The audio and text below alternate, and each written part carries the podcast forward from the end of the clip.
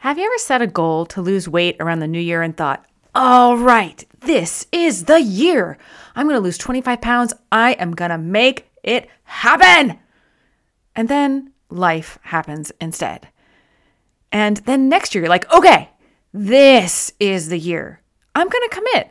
I'm going to get a Bowflex. I'm going to work out six days a week.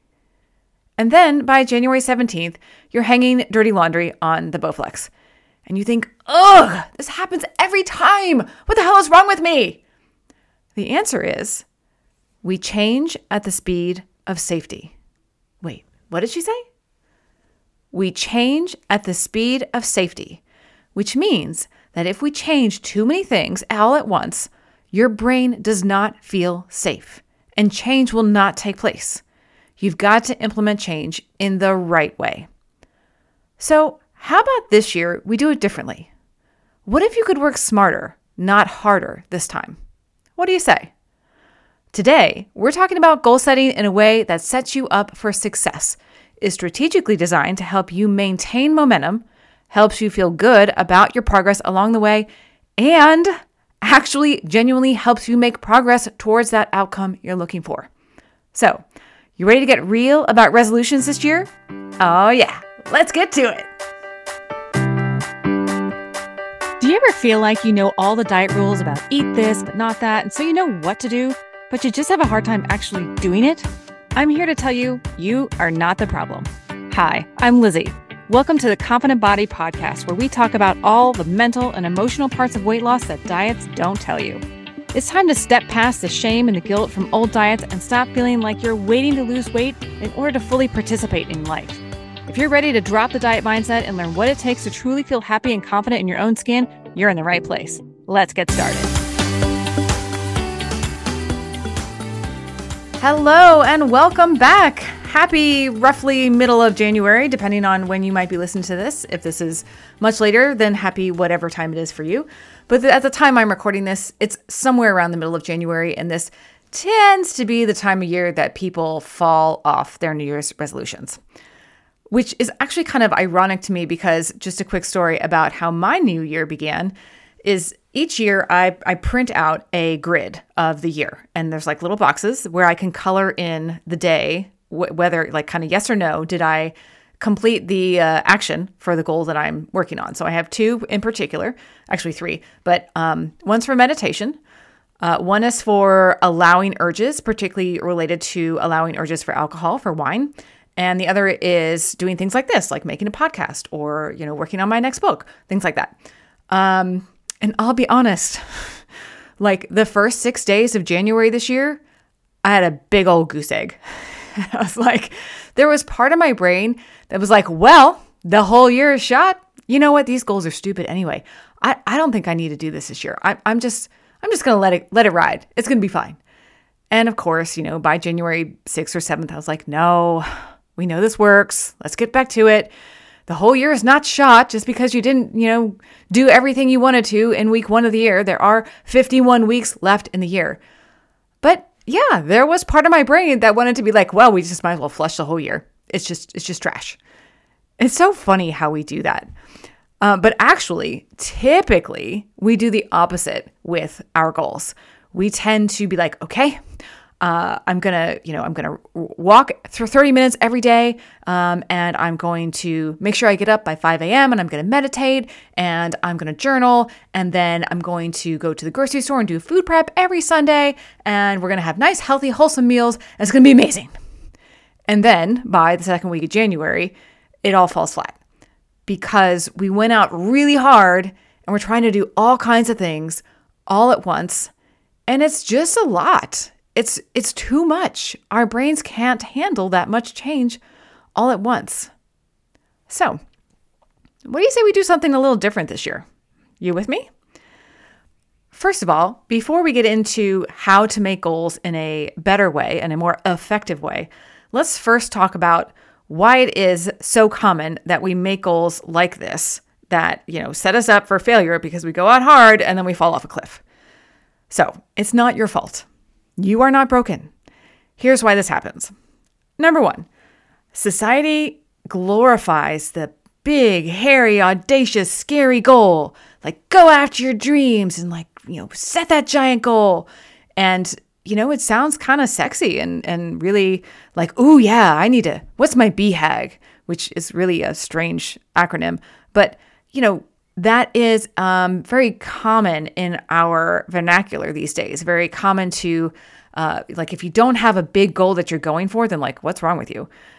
So it's kind of built into the air we breathe, for lack of a better word, that the, these ideas are sort of all around us all the time. Then, speaking of ideas all around us all the time, there is so much uh, media and you know social media and societal pressure around New Year's, like New Year, New You, and all these themes of like 2024 is going to be the year of clean eating, or 2024 is going to be the year of manifesting your dreams. You know, so there's we, we get these inputs all around us all the time. And and if that wasn't enough, um, there's also other ideas of like maybe you have like a milestone birthday coming up this year. Maybe you're turning 50 or mm, 65 or something, you know, a, a birthday that ends in a zero or a five. And you're like, whew, I, you know, by the time I turn fill in the blank number, I want to have lost 25 pounds by the time I get to age, I want to have completed a marathon or whatever it is. You know, I want to have finally made that change. You know, what am I doing? I've, I've used up these 48 years already of just like farting around. And now by the time I turn 50, I got I got to get my act together. and so we have these inputs all the time. And it sets us up to think like this is the way to make change. However, that means we go about it the wrong way. Let me be really clear about what I mean by that. That kind of goal, big, hairy, scary, audacious goal, or the like, by the time I turn 50, I will have lost the 25 pounds, whatever, those kinds of goals are focusing on the outcome. They're focusing on the result. And I would actually dare to say those aren't goals at all. Those are outcomes. Losing 25 pounds is an outcome. Running a marathon is an outcome. Writing a book is an outcome. None of these things are actually goals because the actions that are the very tangible, actionable steps that would end up in the outcome, that would result in the outcome, those actions become secondary. We focus only on the outcome. I'm going to lose 25 pounds. And that doesn't take life into account. And that leads to burnout and it leads to us feeling like a failure, which is a guaranteed formula to quit and thus guarantee that you don't achieve the outcome or the result that you're looking for because we don't pay as much attention to the actions, we only focus on the end, on the result. In addition, I want to repeat something I said in the intro is that we change at the speed of safety. So, what does that mean? So, our subconscious mind sees change as a threat. How many of, of us would say, like, I'm not super comfortable with change? Like, hello, all of us, right? Who loves change? Not that many of us. And yet, what's a guarantee in life? Change. We don't like it for a very good reason because back in the caveman, cave gal days, our brains were always on alert for what's different because different might mean a predator, different might mean a famine different might mean those berries are different. And, you know, Cave Gal Sally last week killed over because she ate some weird berries. Are those berries different? Maybe they're bad. So our brains don't like change. We come by it honestly. And when there's a whole lot of change all at once, our brains kind of freak out a little bit. And, you know, diets really set us up for this because, you know, what what is a diet in general? It's basically a whole lot of change all at once. I mean, ask yourself how many times have you started out strong on a diet only to lose steam around week like three or four? Because the novelty wears off, right? Your willpower begins to drain, and before long, you're back to your old ways. Because guess what? Our old ways are familiar. And our brain likes what is familiar because that feels safe. So the subconscious mind is much more powerful than our conscious mind. It's like an elephant is more powerful than a rider, than you know a, a person riding the elephant. And so when we make a decision to lose weight or go on a diet with our conscious mind, that's the rider in this analogy, But our everyday actions are most often dictated by the elephant, by the powerful one, the subconscious mind. And because the subconscious evolved at a time when changing the environment could mean danger, and a diet is all about changing your behaviors, therefore, your subconscious mind sees diets as a threat. Keeping things the same is safe. Our biology actively seeks to keep things normal, which means our normal slash old weight and our normal patterns. A diet goes against the grain of how we're wired. So, how do we make changes in our actions and habits that don't get derailed by the subconscious mind? The key is to make change small enough so that it doesn't trigger the subconscious mind to freak out. Because, number one, small changes fly under the radar of your conscious mind's like changeometer, and therefore they don't set off your self sabotaging alarm bells. Number two, small changes are easier to sustain and they help you change the way you see yourself over time. Your identity begins to shift when you, ha- when you take on small changes. And finally, small changes don't feel like deprivation. The destination always feels like the journey did. If you are making yourself miserable on the way down to the scale, you're going to be miserable trying to stay there. Small changes don't feel miserable, they feel doable. In fact, the Japanese have a specific word for this. It's called kaizen, which loosely translates to continuous improvement. Basically, in a nutshell, Kaizen means small changes done consistently over time accumulate and lead to huge shifts. Kaizen is the antidote to the diet mentality. Diets ask you to make big changes, but small things get in the way. Kaizen asks you to make small changes and big things result. Remember, we were talking about those outcomes, the result that you want? Kaizen helps you focus on the actions that will ultimately lead to the result you want. Now, real quick, why does this work? Why do small changes succeed when big changes fail? Because the amygdala, which is the part of the brain where the fight or flight response lives, gets triggered by a diet. And the amygdala sets off warning bells either to fight or to run from the changes that you're trying to make. So, like, no wonder we fall off the wagon, right? Kaizen is stealthy. It's sort of like sneaking back in the house after curfew and kind of getting past your dad who was sleeping on the couch without waking him up. Small changes get around the amygdala because small, easy, achievable steps help you tiptoe past the fight or flight response.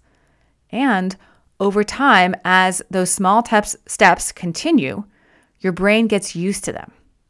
Repetition creates new neural wiring and builds new habits. And gradually, your brain's natural resistance to change gets weaker and it gets easier, which is the beauty of it. Now, I want to make a quick distinction here. This is not all or nothing. There's kind of different uh, zones of change.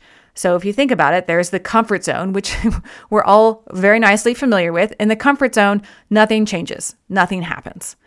And then there's the other end of the spectrum, which is the burnout zone, which we do all these changes all at once, but then we fall off a cliff. And the end result is nothing changes, nothing happens.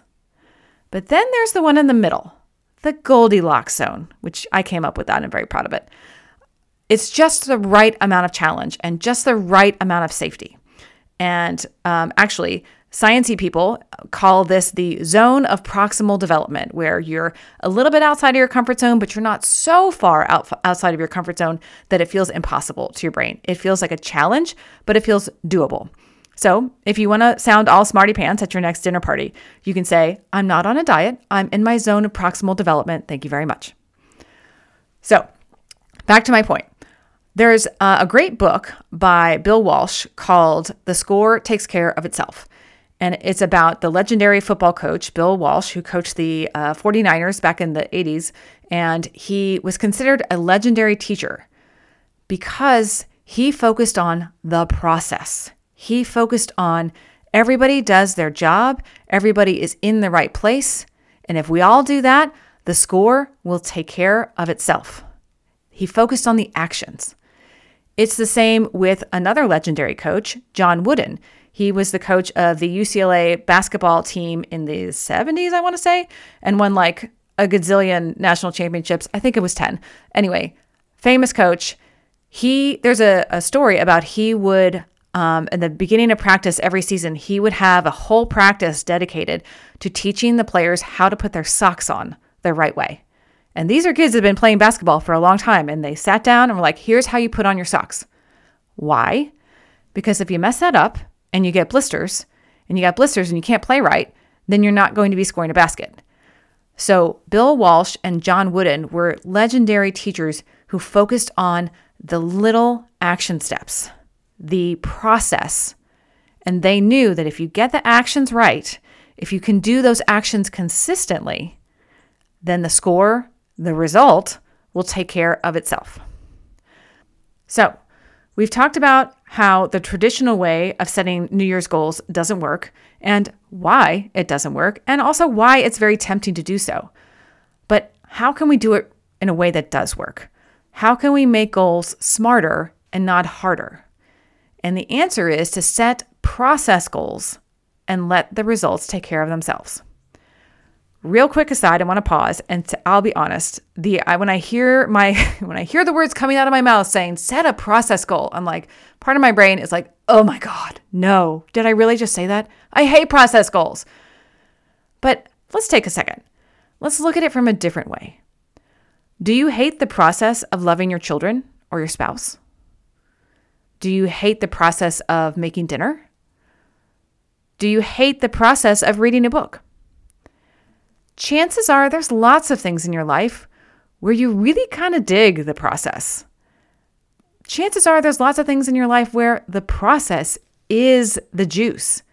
The process is the good stuff. It's not about the result. So if you hear me say, Let, us set a process goal instead of a result goal, and you kind of cringe, I just encourage you to, to play with the idea. Be open to the idea that focusing on the process could be the good stuff, could be amazing, could be at least not awful, and it could be the key to your success. All right, so how do we do it? Let's get to it. Step one What is the outcome you want? This is what we talked about before. I want to lose 25 pounds. I want to write a book. Whatever it is. What is the outcome, the result that you want? Get out a piece of paper, write it down. Next, brainstorm what are the actions that will help you get there. So let's let's take weight loss for example. I want to lose 25 pounds. What are the actions that are going to help me get there? Well, I need to, you know, not overeat. Uh, I perhaps I need to clean up um, my dessert, you know, like eating after dinner, and I could probably, you know, stand to improve the quality of my food. Perhaps maybe those are three things that make sense to you. Maybe it's different. Maybe it's more like I need to drink water. Uh, I need to get some sleep. Uh, or I know that if I start my day with a couple of minutes of just some deep breaths and like thinking about how's my day going to go, that just makes everything so much easier. And therefore, I'm able to show up the way I want to in the evening. Whatever it is, what are the actions that will help you get to your goal? Step, so that was step two. Step three is I want you to, uh, now that you have this list of actions that will help you get to your goal, I want you to narrow it down to three. You may be like, wait, just three? Yeah, just three. I want you to ask yourself of the actions I've listed that will help me achieve the outcome I want, what are the actions that are going to have a bigger impact? They're going to move the needle a little bit more than others. Which ones are needle movers and which ones are, you know, just keeping me busy? All right, so narrow it down to the three needle movers, the three actions that are going to have more of an impact than others. Next, I want you to create tangible, actionable goals based on a spectrum to give yourself the best chance of success. So, here's what I mean by based on a spectrum. When we set goals for ourselves, we often set it up with like perfection land in mind. Like, I'm going to walk 30 minutes a day on the treadmill the end. And we don't give ourselves any room for like, wow, my day really went off the rails. I was not expecting uh, that phone call at two o'clock, and then there was traffic, and I got home late, and I didn't know what was for dinner, and now it's seven thirty, and I'm exhausted, and I just do not feel like getting on the treadmill for thirty minutes. We give ourselves no room for life to be imperfect, and that's the funny thing about life. It frequently is imperfect, beautifully so, but let's plan for that. So, using the goal of I want to walk on the treadmill for 30 minutes every day. That's fine. Your spectrum is on the high end. Ideally, I'd like to walk 30 minutes on the treadmill every day. But also have a goal that's on the low end of like when the whole day just did not go to plan, I'll at least feel good about myself if I fill in the blank. If I put on my shoes and walk for 2 minutes if I do some stretching, you know, whatever it is. And then, of course, anywhere in between is still a win. You want to give yourself the most opportunity to win, to feel like you're making progress, because that feeling of progress is the fuel. It is the fuel that fires your engine of motivation. You cannot fuel your motivation with, I am such a screw up. I can't believe I'm messing this up again. Get your butt in gear. I always mess this up. That kind of fuel is toxic. And toxic fuel leads to a toxic destination, which generally basically ends up at the bottom of a bag of Doritos. You have to fuel your engine of motivation with the kind of fuel that's going to get you where you want to go, and that is progress. Whew! Getting fired up. So, create a goal, a tangible goal on a spectrum. Uh, here's what I'd ideally like to do, and also on the low end, I'll still be proud of myself if I still did XYZ and it's, it's like a you know really easy. It's so easy that my brain can't say, "Oh, that's too hard. I'm too tired." Are you too tired to stretch? Are you too tired to stand on the treadmill for t- 2 minutes? Like allow yourself as many opportunities to win. Okay. In addition, here's a sort of a sneaky one that I really want you to think about too. Is keep track. Keeping track of how many times you show up is sort of like a secret weapon in your arsenal of goal setting. And maybe it's not so secret, like maybe you're really used to keeping a tracker and so forth.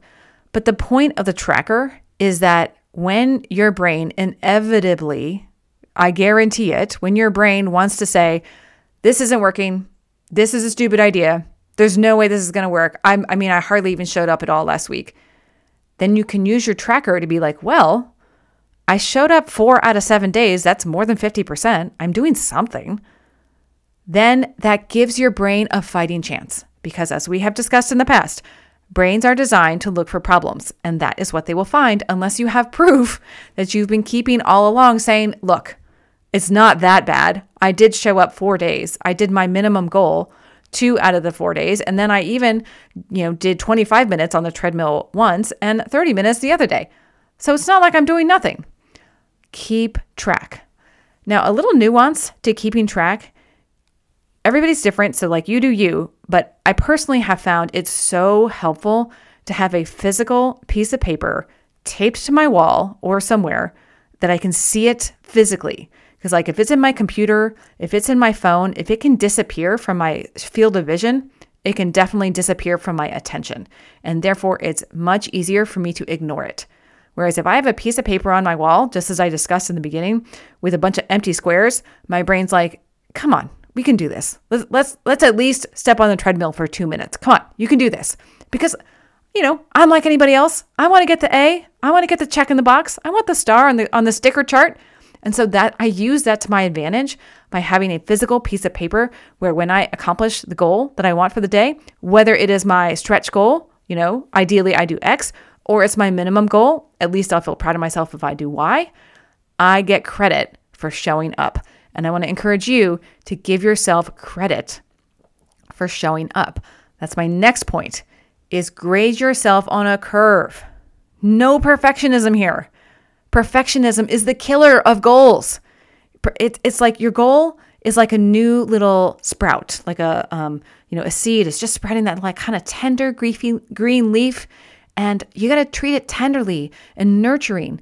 You can't treat it with bullying and yelling Perfectionism is kind of like bullying that new sprout of your of your goal that's trying trying so hard to reach high to the sky and perfectionism just shuts it down, just stomps on it. So, give yourself as much credit as possible. If you ever find yourself asking, I don't know, does 3 minutes of working on writing my book today count? The answer is yes. If you ever find yourself asking, I don't know, does standing on the treadmill for two minutes actually count? The answer is yes. Give yourself credit for anything. That's actually how I wrote my book. I was terrified of writing my book. I was like, who am I? Definitely, yeah, we've all heard that. Who am I to? I had those thoughts. Who am I to write a book? No one's ever going to want to listen to me. This is stupid. This is ridiculous. And because I was so freaked out and intimidated by the process, I was like, okay, we're going to make a super tiny goal. The goal is to show up for 15 minutes before getting to work every day, and I'm going to write for 15 minutes. Now, I did not say I'm going to write 200 words. I did not say I'm going to write amazing prose.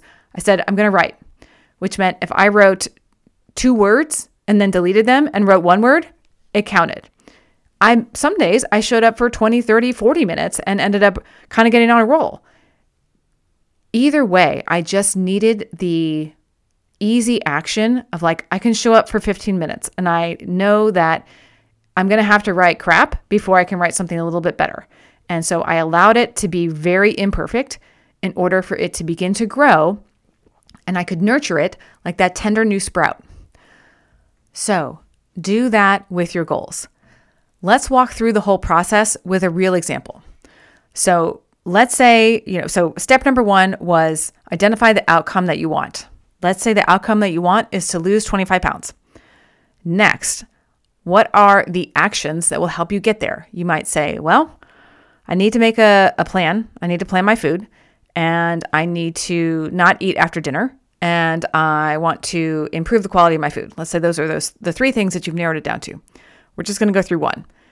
So that was step 1 was what's the outcome? Step 2 are what are the actions? Step 3, create a tangible actionable goal on a spectrum. So let's take making a meal plan. So maybe I say, ideally, I would like to map out my entire meals for the day, three meals a day plus any snacks that I'm having. Um, we're gonna go with six days a week. I would like to to make a meal plan six days a week, and so that's my ideal scenario. However, I'm going to make a goal on a spectrum and allow myself days for life to go imperfectly. Maybe I sleep in. Maybe I didn't sleep great the night before, and so I, you know, snoozed my alarm a couple two times. I didn't have enough time to get up and make a plan. So I would at least be proud of myself. I could at least feel like I'm winning if I made a plan for lunch. And we're going to go with 3 days a week. So ideally, I'm making a plan for the entire day, 6 days a week, but I'll at least feel like the week was a success if I planned my lunch 3 times during the week because that feels doable to me. Then I'm going to keep track. So I'm going to have a piece of paper. I'm going to print it out and put it on my refrigerator and give myself a check mark. Did I make a plan for lunch today? Check. Did I make a plan for the other days? Check. All that does is it gives you an opportunity to see you that you're winning, that you're making progress, you're having success. So, big picture, the idea is focus on the actions that will help achieve the outcome that you want. Don't just say, I want an outcome, and then bully yourself to the finish line because that doesn't work. So, are you ready for your one tiny confident body action step to put into practice this week? Here we go. Pick just one actionable process goal that will help you move towards the outcome that you want. Just one for the rest of January. Just one. I want you to take it slow. Remember Kaizen? We're going to take it slow. Step two, I want you to set up a tracker to measure your progress. Any effort counts. I want you to have a goal for how when life goes great, ideally, and then I want you to have a spectrum so that I'll still be happy with myself if life did not go to plan and I could at least get XYZ done. Focus only on that which is within your control. And then step three, I want you to put an appointment in your calendar right now for January 31st. And I want you to make that appointment to reflect back on the progress you have made and purposefully set time aside to feel good about yourself and the pro- progress you've made. Okay? So, if there is anything in this episode that has helped you, I would love it if you would share it with a friend or write a review on iTunes. That would be amazing. Your review certainly helps me and it helps others find the show, and it might help someone else feel a little less alone. And remember, love yourself because you are worthy of creating goals that set you up for success through loving effort rather than judgmental perfection. You are a work in progress. Allow your goals to be that too. You are just as worthy, just as deserving, and capable of everything you want in your life as any other person on this earth. The purpose of the goal is not to hit the goal. The purpose of the goal is who you become in trying to achieve it. Because the growth is what lasts forever. Watch who you become and watch what becomes possible after that. All right, that's what I've got for you today. I will see you next time. Thank you so much for listening today. Seriously, I know it's not a small thing, and I genuinely appreciate it, and I hope it helped you.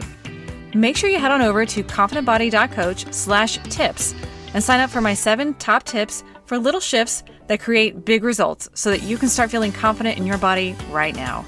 I will see you next week, and until then, remember, you are a miracle.